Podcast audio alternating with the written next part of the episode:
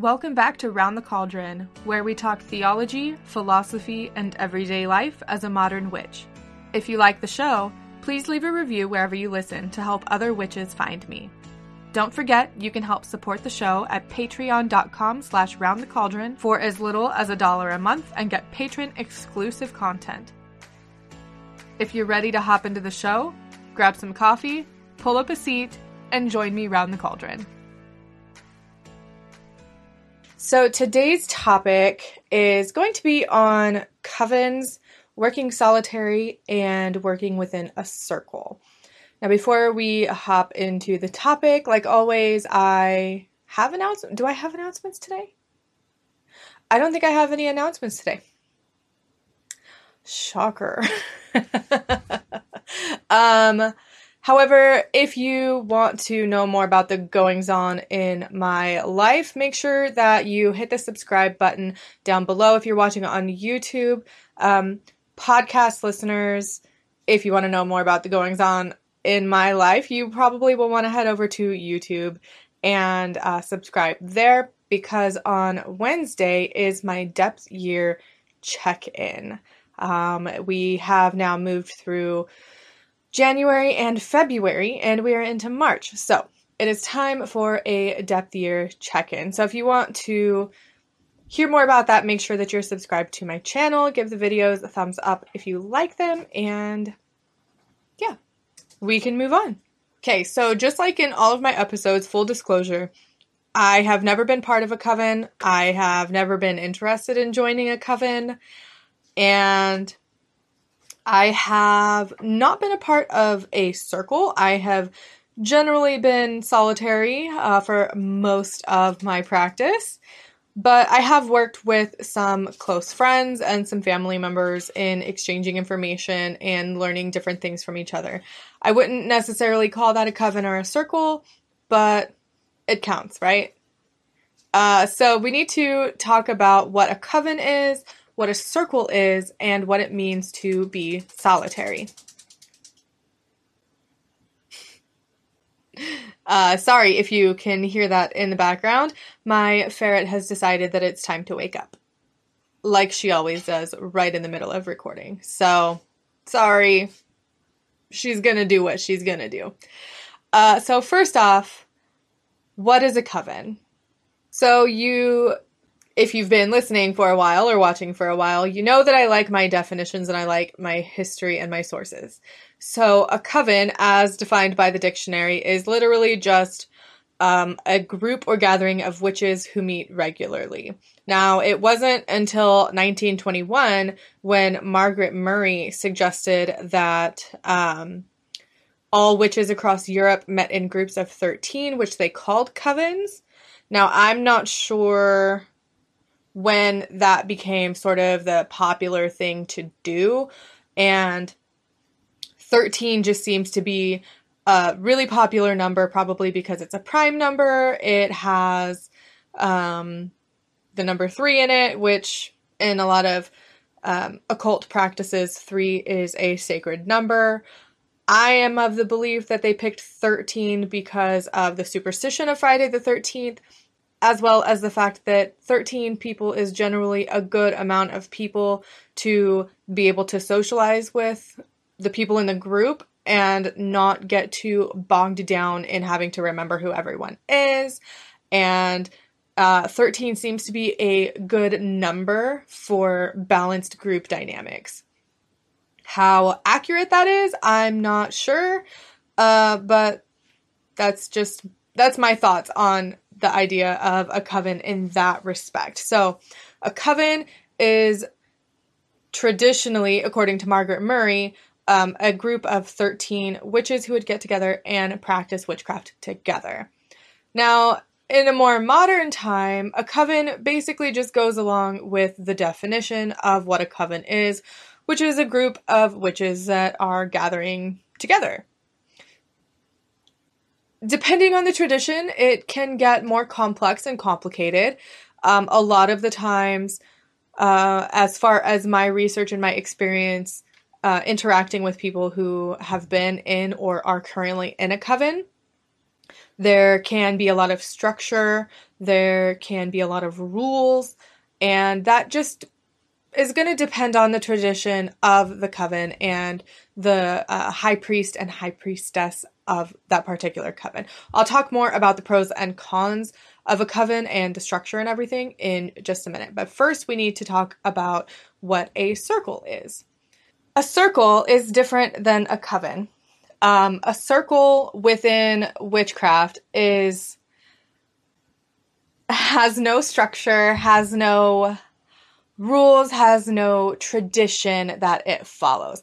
Now, there might be rules as far as who can attend uh, and the things that are talked about within the circle meeting, but a circle, it it's sort of like a study group is my understanding of it.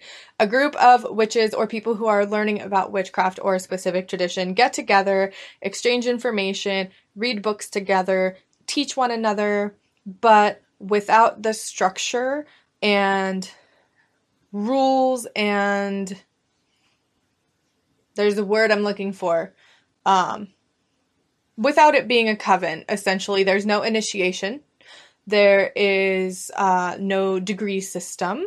There are no leaders. It's just a group of people getting together, studying, and learning from one another. So that is the difference between a coven and a circle.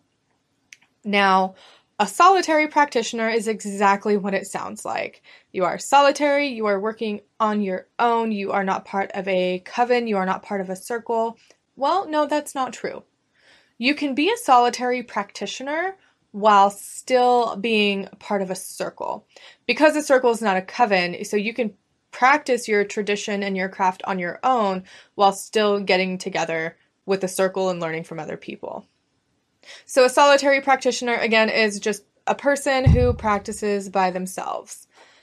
I myself am a solitary practitioner, not part of a coven, not even part of a circle because I live in the boonies in Oregon. So, that's that.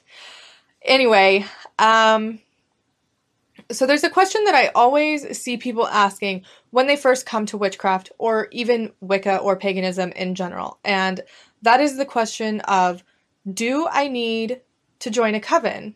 Do I need to find a teacher or a circle? And like most things within witchcraft, that's going to be a very personal decision. Now, that decision being made within Wicca is a little different because a lot of traditions like Gardnerian and Alexandrian have inner circles, they have inner knowledge, and they have degree systems and initiations. And in my opinion, you cannot be a Gardnerian Wiccan without being initiated into a Gardnerian coven because it is a very specific tradition with very specific teachings that the outside world is not privy to. You have to be initiated and you have to reach a certain degree system or a certain degree level within the coven to basically have access to all of the information within that tradition. That is the way that I have come to understand it. I could be wrong. If I'm wrong, feel free to correct me. I'm okay with that. Um, but most of us are solitary practitioners. Most of us witches are solitary practitioners. Um, I don't know about Wiccans. I don't know if most Wiccans are solitary practitioners. I know that since the development of technology and the ability for us to really congregate in a virtual manner. There are covens that have developed that are completely online. Um, these can be through email lists or forums or Facebook groups or Tumblr or Twitter or their own specific website. And I think that's great. I think that is a great way for people across the country and across the world to get together and learn from each other.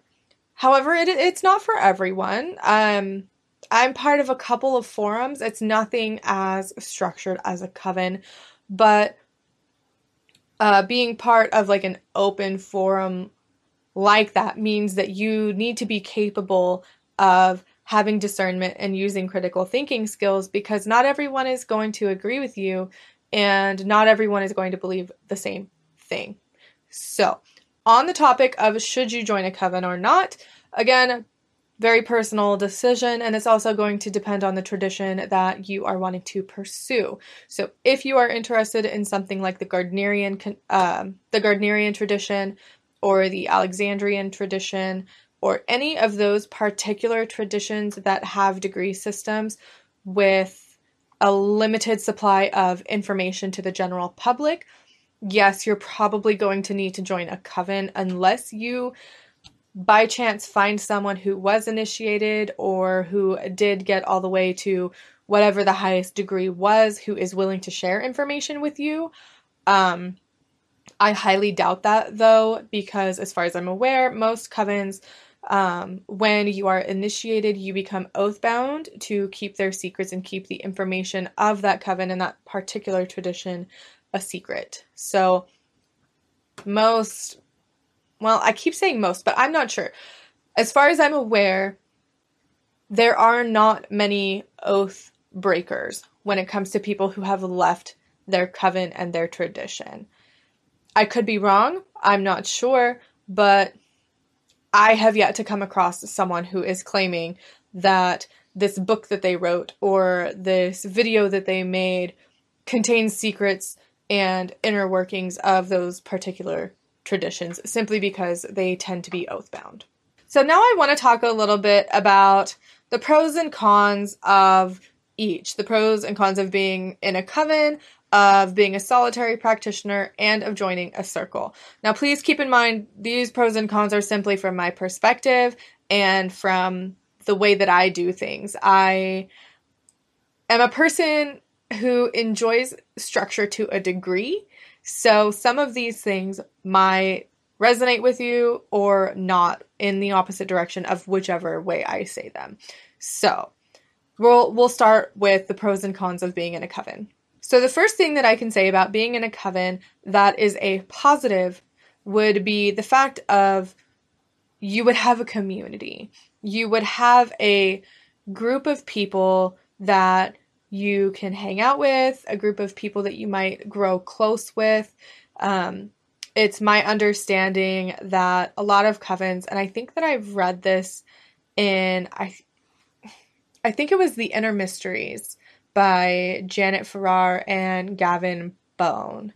Um, I'll leave a link to that in the description and in the show notes. I think it was in this book that I read that the way they have structured their coven is in a democratic way, which is great. They vote for who the high priest and high priestess is going to be. They have terms and things like that. But they have people who want to join the coven come to a, a meeting or a gathering of some sort and they really see how that particular person's energy meshes with the rest of the coven if it doesn't mesh well or someone doesn't get along or something just doesn't feel right, then they turn that person away and say, I'm sorry, but this is not the right coven for you. So if the coven that you find runs that way, you will probably have a sense of community in a way that you will get along with everyone, everyone's energies will mesh well together. And along with the community aspect of it, that leads into the support of the community. Now, this is something that I find lacking a lot of times in my own path is I'm all by myself. So if I were in a coven, I would have the support of the community. I would have elders who I would know and who I would be comfortable with I would be able to go to them when I have questions or when I'm struggling or when I just don't understand something. And I would be able to get that support and that assistance to help me see whatever it is that I'm not seeing, to help me understand something that I just don't get. And this could be support on a spiritual level, but it could also be support on an emotional level. Because if you go and you join a coven and everybody gets along great, you all become good friends and it sort of becomes like a second family. And if you're really struggling emotionally or something is going on in your life that you are just having a hard time with, your coven can become part of your support system and they can be there to lift you up and help you. You know, maybe you lost your job and you are having trouble paying rent that is the time when a coven or a community would really come in. I say come in handy, but that's the time when it would really be beneficial to be part of a coven because you have that community that you already have a rapport with and they would be able to help you out. Another pro of being part of a coven, whether it be an in person coven or an online coven, is the ability to be exposed to new perspectives, to new ideas of um, magic and the way it works, to new schools of thought. I think that's really important in any tradition, in any religion, or even for someone who's not theistic at all. Uh, having that ability to step out of your comfort zone and learn something new and learn it from someone that you might not have spoken with before, that's really important to me anyway. Um, I think having the knowledge and being open to new ideas and new perspectives really helps you grow as a person, but also on a spiritual level because maybe you're struggling with something and then someone comes along and gives you a new perspective and all of a sudden everything clicks together because you got that perspective from someone else and it really made sense to you. It's also a good thing to get different perspectives and hear other people's thoughts and opinions because it's good to exercise those critical thinking skills. It's good to use your brain and use your discernment in what you do in your spiritual practice. I will always go back to that example of when I was first studying Wicca as a young girl that I came across a website that had a spell to tell me how to change my eye color. And they didn't mean in glamour magic. They meant physically and physically change your eye color. Now, you cannot change something that is genetic with magic in my opinion, you can't. I've never seen it happen. You cannot physically change your eye color in the same way that you cannot physically become a mermaid or a dragon, okay? Now, as someone who grew up with a logical way of thinking, I I immediately knew that this spell was crap. Now, I didn't think that it was crap at first because it was telling me that I could physically change my eye color it was crap because the way they told you to do the spell is to get a candle of the color that you wanted your eyes to be and then drip the wax into your eyeball. They wanted you to drip the wax into your eyeball. Okay, now I don't know where I was going with that. Now, being able to use your discernment and your critical thinking skills might not happen as often as you would think if you're working on your own and if you don't have a support system of any kind to help you build those skills. Now, I knew that dripping hot wax into my eye was a bad idea because I had those critical thinking skills and the ability to discern that even though this says this is magic and maybe this is the way magic works, I still didn't want to drip hot wax into my eye. Now, there are people out there who don't have the ability or the capability to use that discernment and critical thinking. There are people out there who will read something like that and think, well, this is just how magic works uh, I'm going to trust the spell and I'm going to trust that I'm going to say these words and I'm going to do the do this thing and that when I put this wax in my eye it's not going to burn it's going to change my eye color. Now having the ability to get new perspective that was a really that was that was like a tangent. Okay, that was kind of off topic, I I guess. But it still makes sense to me in the fact of having the ability to hear other people's perspectives and other people's ideas and the way they think makes your critical thinking skills and your confidence in what you know and what you believe stronger. So, that's a long way of saying that that is a benefit of being part of a good coven. Now, there are bad covens out there, but that's a different topic. Now, there are some that argue that being in a coven gives you the ability to learn at a faster pace. And I can see how that would be um, how that would be true because when you're in a coven, depending on the way you learn, you might do better with that structure and maybe they have the ability to hold classes and workshops and things like that. And then also on top of it, having that support system and those people that are there for you can help you to learn faster because you have um, easier access to more information.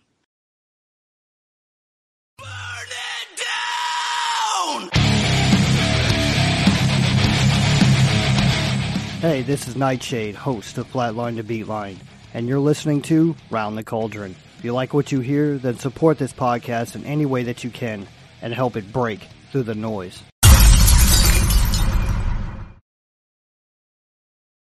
Now, on to the cons, in my opinion, of joining a coven. I'm going to list them here really quick and then I'll go ahead and talk about them. So, the cons, in my opinion, of joining a coven is structure, rules, motivation, responsibility, and mental health. Now, these cons apply specifically for me. Maybe they resonate with you, maybe they don't. That's okay. Um, but I want to talk about structure and rules first. I, one of the main reasons I don't want to join a coven is because of the structure and the rules. I enjoy being able to be free in my practice. I don't want to join a coven, have to go through initiation, have to do all of these things to hit the first degree, have to do all of these things to hit the second degree, or however that coven works. Some covens also have very specific rules on what you wear. Um, I have seen examples of where covens have said if you are female presenting, you cannot cut your hair. I have seen examples of covens who have dietary restrictions based just on their coven alone. Um, and that's not really something that resonates with me. I enjoy being able to practice freely. I enjoy being able to eat what I want. Um, but those sorts of structures and rules don't work well for me. Now, there is one thing that I would enjoy about the structure of a coven, but the cons for it outweigh what I would enjoy. I would enjoy the part of being in a coven where that coven has classes and workshops and a structured way of learning because that is something that sometimes I do struggle with, but it's more along the lines of having access to resources. And I guess we can put that in the pros of joining a coven is access to resources. So the structure and the rules are something that I just find not appealing about joining a coven. Now there's also the idea of responsibility. I have enough responsibility in my life with being a mother, being a freelancer, being a partner, and taking care of the home and doing everything that I have to do, that I do not want the added responsibility of being a fully functioning member of a coven. There are some days where I just cannot do anything because I've got so much work to do, or because I have a sick child, or something is going on in my life. And when you're part of a functioning coven, a lot of times each member of the coven is given a specific task or some sort of responsibility, either for the coming ritual or something like that. And I just do not have the capacity, especially right now, to take on an added responsibility that would come with joining a coven. Now, I know not all covens are like this, but in my experience, this is what I have learned. Along with the idea of responsibility comes the idea of motivation. I I'm going to group this in with mental health too. And that part might just apply specifically to me, and that's okay. But I have several mental health diagnoses that can sometimes render me completely incapacitated. um, if I forget to take my meds for a couple of days, or if I'm just having a really crappy day. Um, if you're new here and this is one of the first things that you're listening to, I have been diagnosed with major depressive disorder, mild OCD, PTSD, and generalized anxiety disorder. Combine that with the fact that I currently am having some physical body issues. Um, sometimes I don't have the spoons to do anything. And sometimes I don't have the motivation to do anything because I know that either um, a bad day is coming because sometimes I can just feel them coming on. And sometimes I just don't have the motivation to do anything because I'm just having a bad day. So, me not joining a coven is a good thing for my mental health. Now, there are some things about being a solitary practitioner that are not good for my mental health, but there are steps that I have taken to really counteract those. So, for me, joining a coven would not be good for my mental health. I am a perfectionist. I have mild OCD. I would I'm a people pleaser when it comes to things like that. So if I were to join a coven, I would feel guilty if I had to miss a coven meeting or miss a ritual or if I wasn't able to commit to a responsibility. And I'm also an introvert and I am an empath. So I cannot handle being around people of high energy for long periods of time even with all of my shielding and all of my energetic defenses, it still drains me in the manner of my mental health. And so for me, joining a coven would be bad for my mental health. All right, so we can move on now to talking about the pros and cons of being a solitary practitioner. Um, I don't have pros and cons written down for uh, being part of a circle but I'll talk about that in a second. So, for the pros of being a solitary practitioner, for me, obviously, the first one is freedom. I have the freedom to practice how I want. I have the freedom to do an elaborate full moon ritual or do a really simple one or just light a candle because that's all I can handle.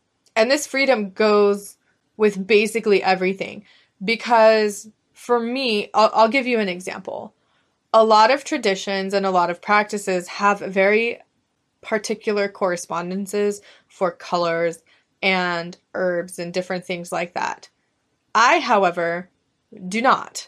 I have some that are heavily corresponded with particular things, but for me, my correspondences are emotional and they are based on the spirit of whatever that is. So I've written a blog post about it, and I'll link that in the description in the show notes below. But for me, correspondences are all about the emotion and the energy that I get from that specific thing. So we'll use color as an example. Uh, say, let's see, blue is generally a very calming color. That is what its association is. Its association is calming and relaxing and deepness and things like that. Traditionally, those are the uh, associations with the color blue.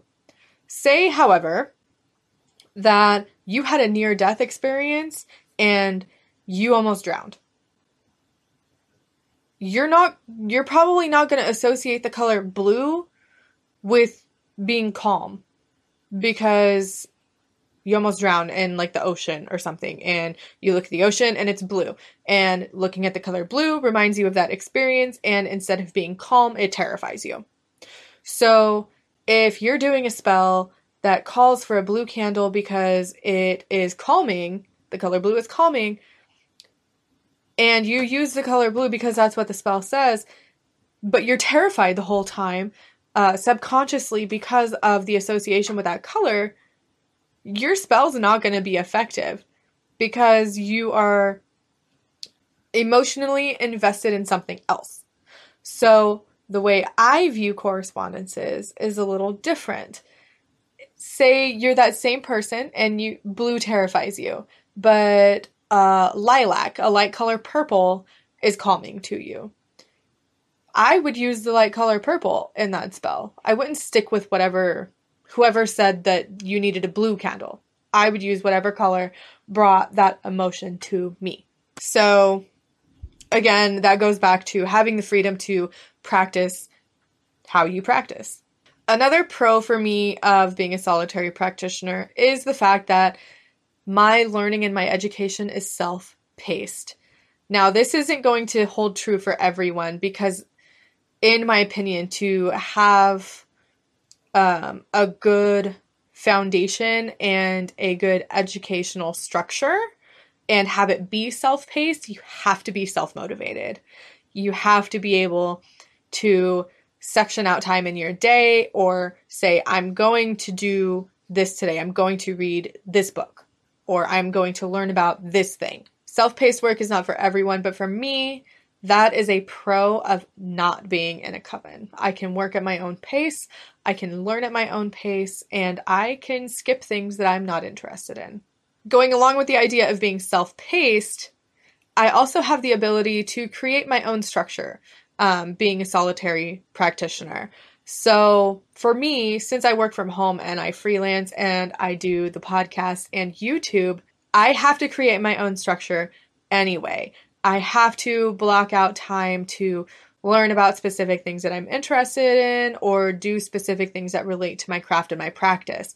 And I like having that ability to really schedule out my own day. And I don't have to rely on anyone else to tell me when I need to go to lunch, when I need to learn about a specific thing, or that I have to wait to learn about a specific thing until somebody else catches up. I like having my own structure. And lastly, a pro of being a solitary practitioner for me is the fact that it can save me spoons. Now, if you don't know what the spoon theory is, I will also link that in the description and in the show notes below. But if you've been here for a minute, you've probably heard me talk about it. I'm not going to go into the whole like what is the spoon theory. You can read about it below from the person who created it. But this goes along with mental health. Being a solitary practitioner means that I have the ability to gauge my own capacity on any given day. So, say I was part of a coven and um, a week before a ritual, I was feeling great and everything was going well. And I said, Yeah, you know, I will definitely bake a cake for the ritual, right? Well, at that point, I had committed myself to baking a cake for a ritual, and I now have an entire coven counting on me for the after ritual food. But then when it comes to the day of the ritual, say I have no spoons. I have no ability to pull myself out of bed or pull myself together to actually bake the cake. They might say, well, you just go to the store and buy one, but that's not what I committed to. And being a solitary practitioner means that if I'm having an off day, if I'm having a bad pain day, if I'm having a bad mental health day, I can take that needed break without letting anyone down and without uh, feeling guilty about missing out or that other people are missing out because I'm not feeling well. And that is something that's really important to me. Now, there are a couple cons to being a solitary practitioner, and again, I'm just going to list them out. It can be lonely, it can be shallow, and motivation and responsibility play a big role. So, it can be lonely because you're often by yourself. You don't have a group of people that you can go to for that support, generally.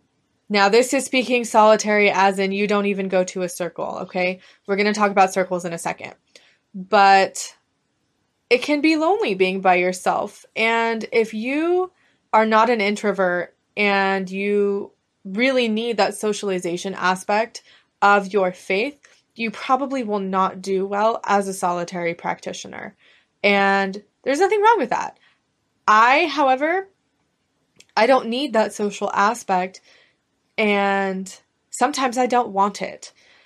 I'm a person who, prior to my career working in um, the health information management field at the hospitals before I started freelancing, um, I worked retail.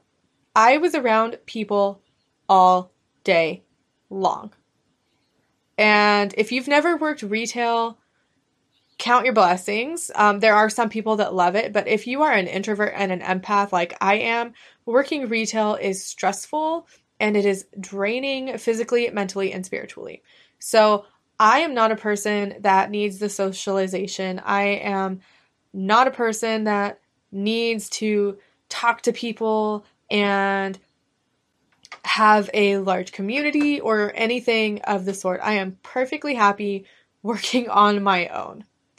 Now, when I say that being a solitary practitioner, your practice can be shallow, what I mean by that is that it can be hard to move past that superficial level of information. It can be hard to dig deeper into your spiritual practice if you don't have a group of people or something to make you question or to make you curious.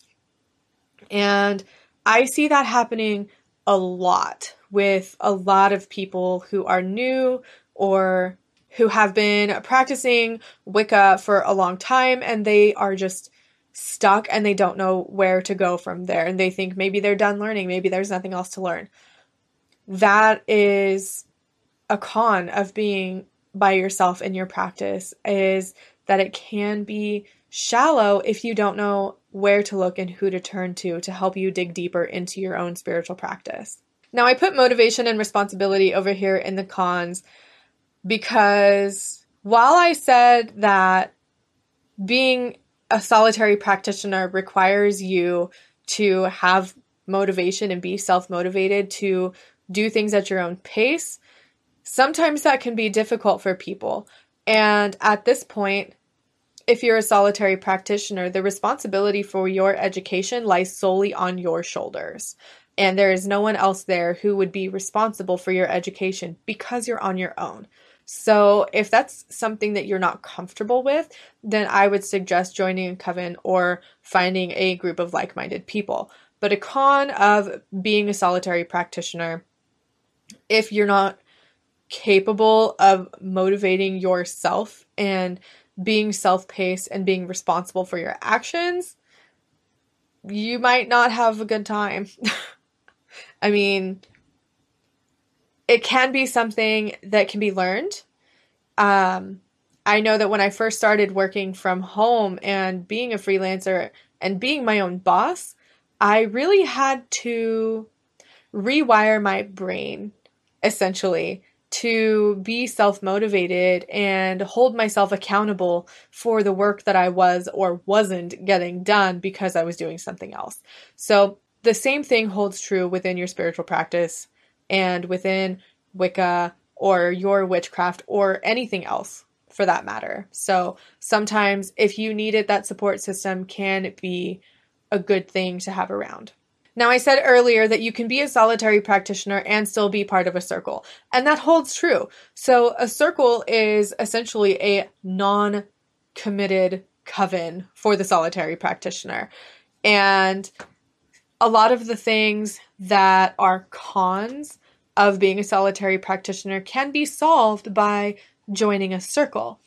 And for some people, that is a valid option.